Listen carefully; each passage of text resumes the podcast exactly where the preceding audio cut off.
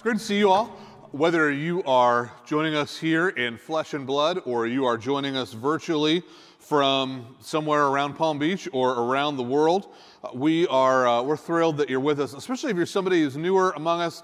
Whether you're you're new to the area or you're here with here begrudgingly with a friend and can't quite get why it is that you're even in a church service, we're glad that you're here, and we hope that this place uh, might come to feel like home to you. So, a couple of things that I'll mention to that end. First of all, as Pastor Ron mentioned earlier, we have those welcome cards that are in the pews in front of you. If you're newer with us and fill one of those babies out and put it in the offering when it passes by you later in the service, or just drop it at the welcome kiosk in the lobby on the way out, we'll follow up with you and just provide you with whatever info is helpful to you if you if you're curious about how you can connect more around here, have questions, or et cetera, et cetera. Uh, lastly, I'll also I'll say that uh, we are uh, we've just started small groups a couple of weeks ago, and they're gonna they're gonna meet throughout the fall season. They they happen around all the neighborhoods, kind of around Palm Beach, and there are both in person and virtual formats. We'd love to encourage you to connect to a group if you haven't. It's the, it's the best way to meet some other folks around here and make connections with other with other people in our community. That's kind of the main way that our church connects with each other. So as as Ron said, if you go to the website and just click the small groups button, you'll see a listing of groups there. You can fill in your information, see what what works the best for you. So we'd love to encourage you to do that. And then lastly, this month is also the month when we do as a church our annual stewardship campaign. So all of the mission and ministry service to the city and county and world that we do as a church is funded in entirety by the folks who are a part of our community. And so we're encouraging everybody who's a part of First Presbyterian over the months of October and November to consider how you might participate financially in what God's doing around here. So if you're somebody that is already a part of First Presbyterian, we mailed a paper version of our annual stewardship brochure to you this past week that has info in it on all the different things that our church does, when you give to First Presbyterian, where that goes, and all those kinds of things, as well as a, as well as a response card. That info will be available in the weeks to come in the lobby and then also online as well too. So we'd love to encourage you to check that out. If you have any questions about any of that, our, any of our church leaders will be happy to follow up with you. And we'd love to encourage you to start thinking and praying about how you might partner with us this year. So this year we're seeking to have 320 households who are a part of our church. So whether you're an individual or you and your family, have uh, 320 households commit to financial partnership together for totaling $1.5 million in pledges. And so we'd love to encourage you, if you're, if you're a follower of Jesus and a part of our community, to start thinking and praying about how you might participate this, this coming year. So with that said, we're going to turn to the scriptures. We are this fall doing a series called A Meal with Jesus. Many of the most significant things that Jesus says and does actually happen around tables. And so this fall, we're exploring many of the meals that Jesus has with people in the book of Luke. So today, the passage that we'll listen to is sort of a part two of the meal story that we listened to last Sunday. So today's scripture reading will be from Luke chapter 14, verses 1 through 6, and then 12 through 20. 24. And so I'm going to pray for us, and then I'll invite you to listen together with me to the scriptures. So let's pray. Oh God, may the words of my mouth and the meditation of all of our hearts be pleasing in your sight. Through Christ, our rock and our Redeemer, we pray. Amen. Friends, listen with open ears now to the book that we love from Luke 14. On one occasion, when Jesus was going to the house of a leader of the Pharisees to eat a meal on the Sabbath, they were watching him closely. Just then, in front of him, there was a man with dropsy. And Jesus asked the lawyers and Pharisees, Is it lawful to cure people on the Sabbath or not. But they were silent. So Jesus took him and healed him and sent him away. Then he said to them, If one of you has a child or an ox that has fallen into a well, will you not immediately pull it out on a Sabbath day? And they could not reply to this.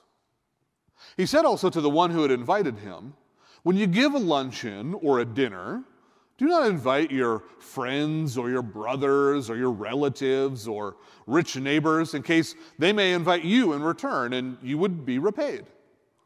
But when you give a banquet, invite the poor, the crippled, the lame, and the blind, and you will be blessed because they cannot repay you, for you will be repaid at the resurrection of the righteous. One of the dinner guests, on hearing this, said to him, Blessed is anyone who will eat bread in the kingdom of God. Then Jesus said to him, Someone gave a great dinner and invited many. At the time for the dinner, he sent his slave to say to those who had been invited, Come, for everything is ready now. But they all alike began to make excuses. The first said to him, I have bought a piece of land and I am going out to see it. Please, accept my regrets. Another said, I've bought five yoke of oxen and I'm going to try them out. Please accept my regrets. And another said, I've just been married and therefore I cannot come. So the slave returned and reported this to his master. The owner of the house became angry and said to the slave, Go out into the streets and lanes of the town and bring in the poor the crippled, the lame, and the blind. And the slave said, Sir, what you ordered has been done, and there's still room. And the master said to the slave, Go out into the roads and lanes and compel people to come in, so that my house may be filled. For none of those who were invited will taste my dinner. Friends, this is the word of the Lord. Thanks be to God. If you and I are friends, quote unquote, on the internet, you, you may know that on many weeks, at some point during the week, I will post what I call my sermon prep soundtrack for the week. This is because though I, you will never catch me singing in the band or choir or playing an instrument, I do have a real and deep love for music and do have an addictive fondness for vinyl records in particular. As a matter of fact, when my wife Monica and I were deciding where between a couple of different places our family might move to, we, we had as one of our stipulations that we were not going to move anywhere that did not have a vinyl record store. So uh, you all have Rust and Wax Records in West Palm Beach to thank for the, the Airs presence in Palm Beach County now. Uh, we uh, oftentimes during the week, uh, what I'm listening to doesn't necessarily have any overt connection to either the passage that we're talking about or anything like that, but sometimes it does, or, or is connected to either what's going on in life or to the time of year. So, for example, oftentimes in December, I'll get out my copy of the Cambridge choir, uh, the Cambridge College Choir's Christmas Mass, and I'll turn that on in December and listen to that as we make our way towards Christmas time. Most of the time, when I'm returning from vacation and I know it's going to be the first day in a while that I've opened my email inbox, I'll, I'll put on the turntable an album by an indie rock band that I love called The National that's entitled Trouble Will Find Me so that I can listen to that while I look at my email for the first time. And this past week, the, the album that I listened to as I was thinking about this story was the Rolling Stones classic record Beggar's Banquet, because that's just such a perfect title for the story that Jesus tells here. If you were with us last Sunday, you know that this story is a continuation on a dinner party that Jesus is attending at some religious leaders' homes that is, that is wound tight with tension by this point. Jesus has already to this point in the dinner, you know, you know if you read the, the first part of the passage that we looked at last week, he is, he is already at this dinner healed somebody on the Sabbath, which all of the religious leaders he's eating with think is a no no. And then he's turned to his host and said, When you do a dinner like this, you shouldn't invite all the well to do, respectable people who are sitting here. You ought to invite everybody who's an outsider poor people, crippled people, lame people, blind people. In that tense moment, somebody hearing Jesus mention the resurrection, he blurts out, Well, it'll be, it'll be blessed for anybody who can eat bread in God's kingdom. That poor soul is trying to alleviate the tension in the room. This is kind of like when you're sitting down to Thanksgiving with your entire extended family and somebody happens to bring up an article about critical race theory that they just read. And your peacekeeping great aunt blurts out, Who wants pie? Or Did the Seminoles lose this past weekend? Or something like that, just to try and make the moment go away. That's what's happening right now. But Jesus to follow after mentioning the resurrection and then somebody mentioning the great day of God's kingdom, he goes on to tell this story about God's kingdom.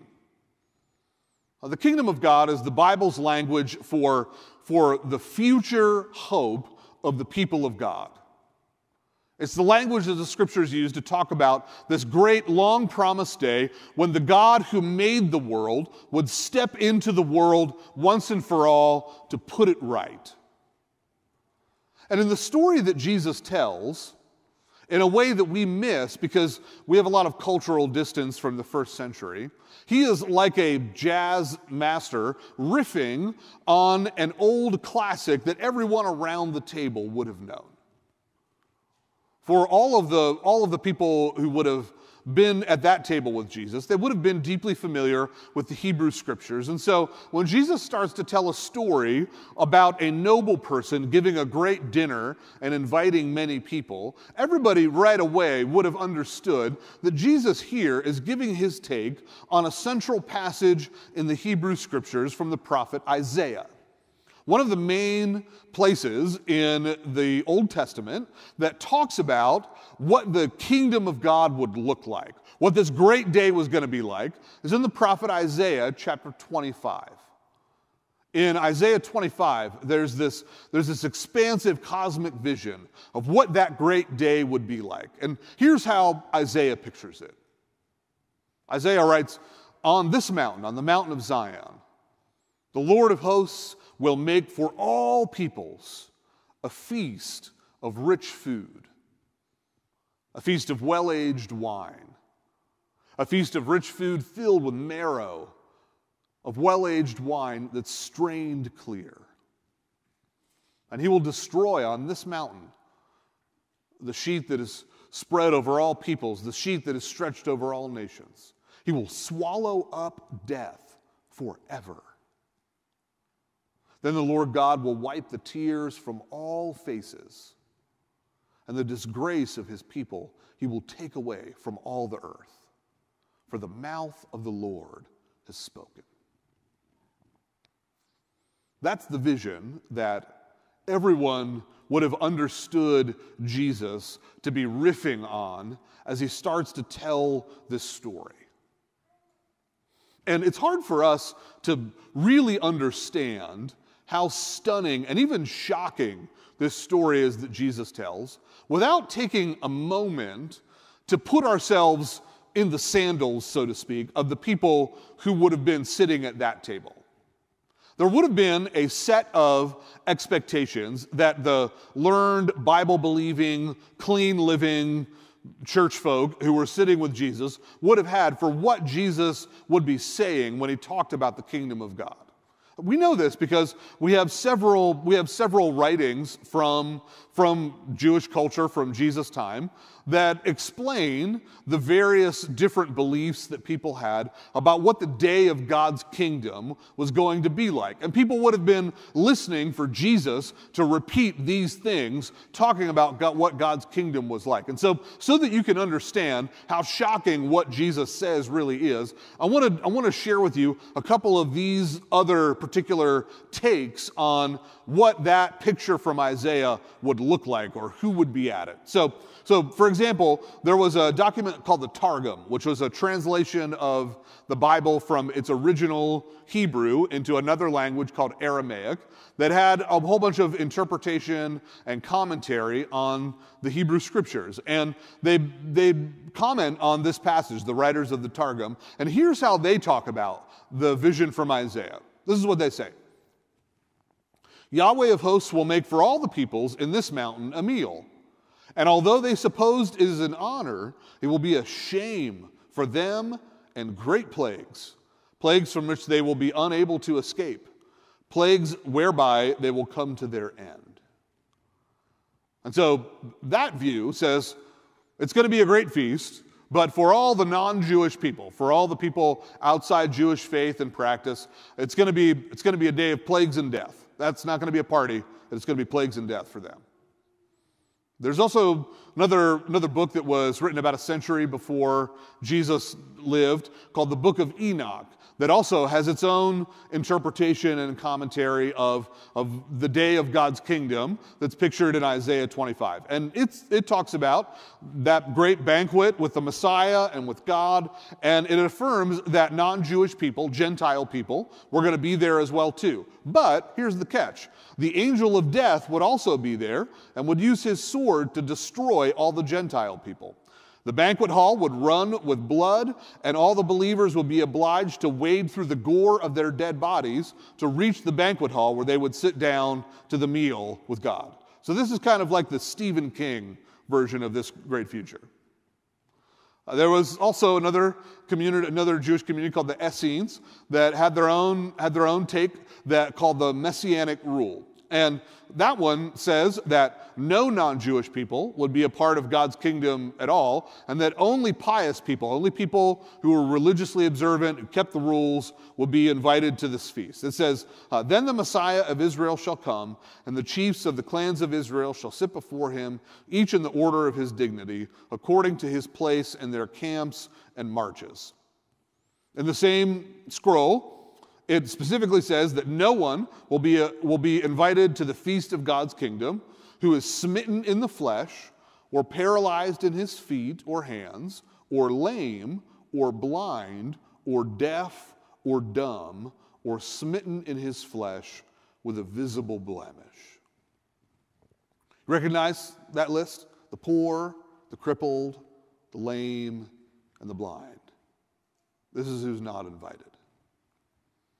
Now, that might, that might seem strange to us, these writings, but broadly speaking, across human time and culture, this is the vision of religion that God will reward me and approve of my tribe, my people.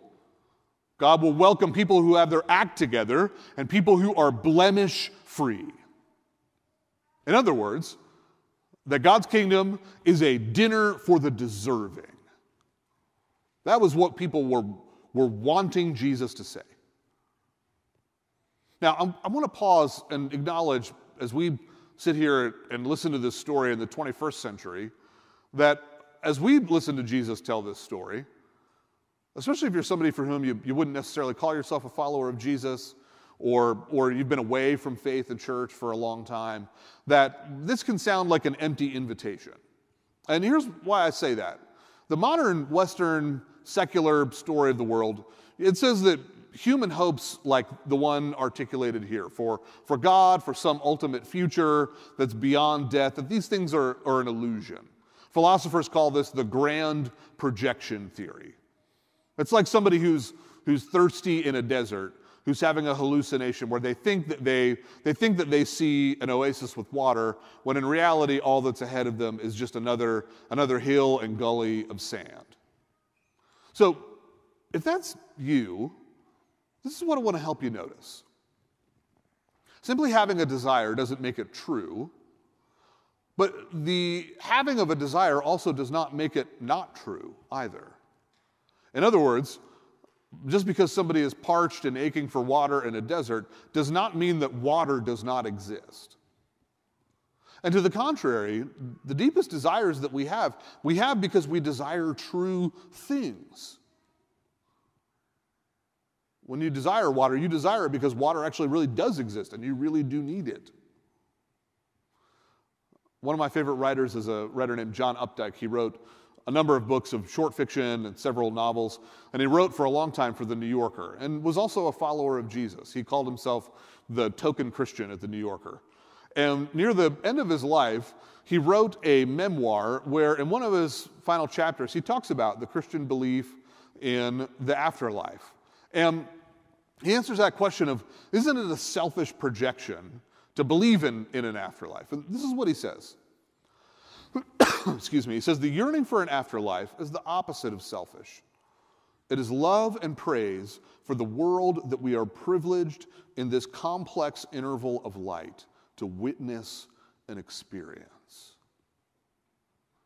In other words, he's saying Christians believe we desire God, we desire a future beyond death with God because we're made in the image of a God who made us for himself. And because we're made in the image of a God who made this world and loves this world.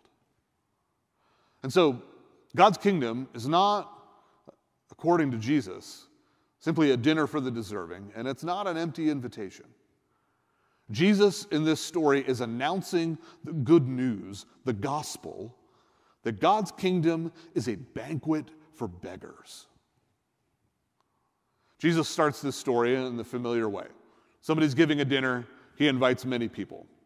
But then there's this turn where people offer what, what they would have realized in the ancient world were slapstick excuses. These can feel sort of reasonable to us, but if you lived in the ancient world, you'd realize that this is, this is slapstick comedy that Jesus is engaging in. A nobleman in the ancient world would announce a great feast they were having a long, long time in advance. So nobody would be caught off guard and say, Oh gosh, I didn't realize I'm just getting married today, so I can't come to dinner tonight. No one, would, no one would do that. And no, in an agrarian society, no farmer would buy a piece of land sight unseen and then be like, oh, sorry, I can't come this evening. I've got to go check out the land that I just bought, or I've got to go see if these oxen that I just bought can actually pull anything or not. People would have realized this is, this is slapstick. These are ludicrous excuses. This is like being invited to, to a grand dinner at the home of some Palm Beach tycoon, and then after you've had hors d'oeuvres on the patio while you're looking over the ocean, right as the hostess comes out to say that dinner's now ready and everybody's invited to the formal dining room, saying, saying to the whole group, oh gosh, I just realized I forgot to wash my hair. I gotta go. Or I gotta go feed my cat. I'm out of here. This is the kind of thing that these people are doing. But in the stunning turn, anger at these insincere and foolish refusals, it means welcome to undeserving outsiders. Jesus explicitly names the people that his contemporaries said are not allowed in God's kingdom. Jesus' point is that in God's kingdom, you bring in people who are on the outside. In God's kingdom, you clear a seat at the table for people who bring nothing to the table. Jesus here is picturing for us that God's kingdom is dinner not for the deserving, but for the undeserving. It is a cosmic banquet of grace for people who are beggars of any sort physically, emotionally, relationally, spiritually, or in any other way. God's kingdom, Jesus says, is a banquet of grace for people who know that they're beggars. In the book of Luke, Jesus tells four stories about hospitality.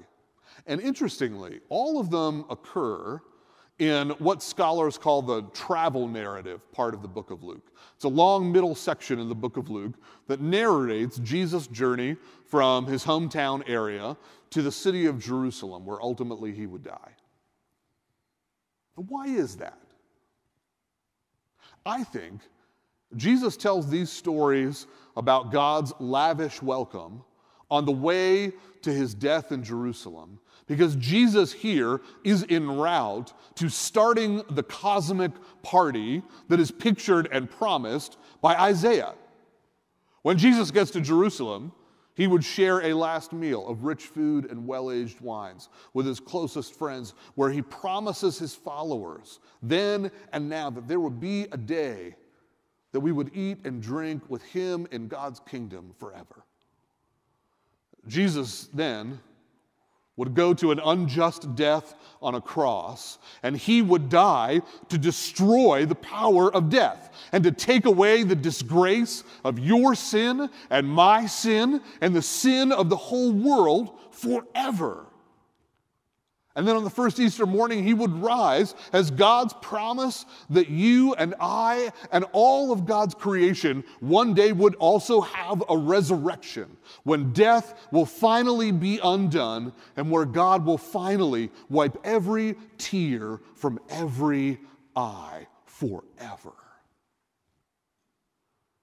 This is the good news that Jesus is picturing with this story of a banquet for beggars.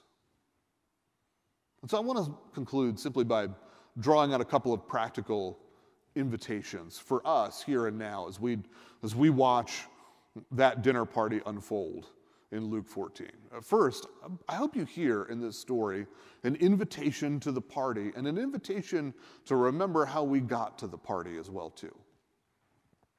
The point of this parable is that nobody who thought that they had a proper right to be at that party wound up at it, and everybody who had no business being there wound up there. The point is that, as one scholar says, you and I are going to be dealt with in spite of our deservings, not according to them.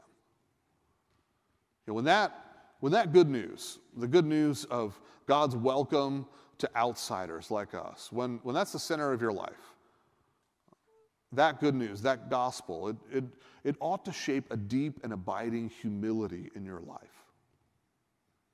Oftentimes, especially if you're somebody for whom you've been at this for a while, after you're a follower of Jesus for a while, you can, you can lose touch with this dynamic. You can think that you have a seat at the table with God really because, you, because you've done a pretty good job of, of learning a lot of things that you're supposed to learn, of keeping your nose clean, of not, not letting your life get off track. But the insistence of this story is that you and I, we have a seat at God's table because we are undeserving because God's gracious and loves to throw a party for people who don't deserve it.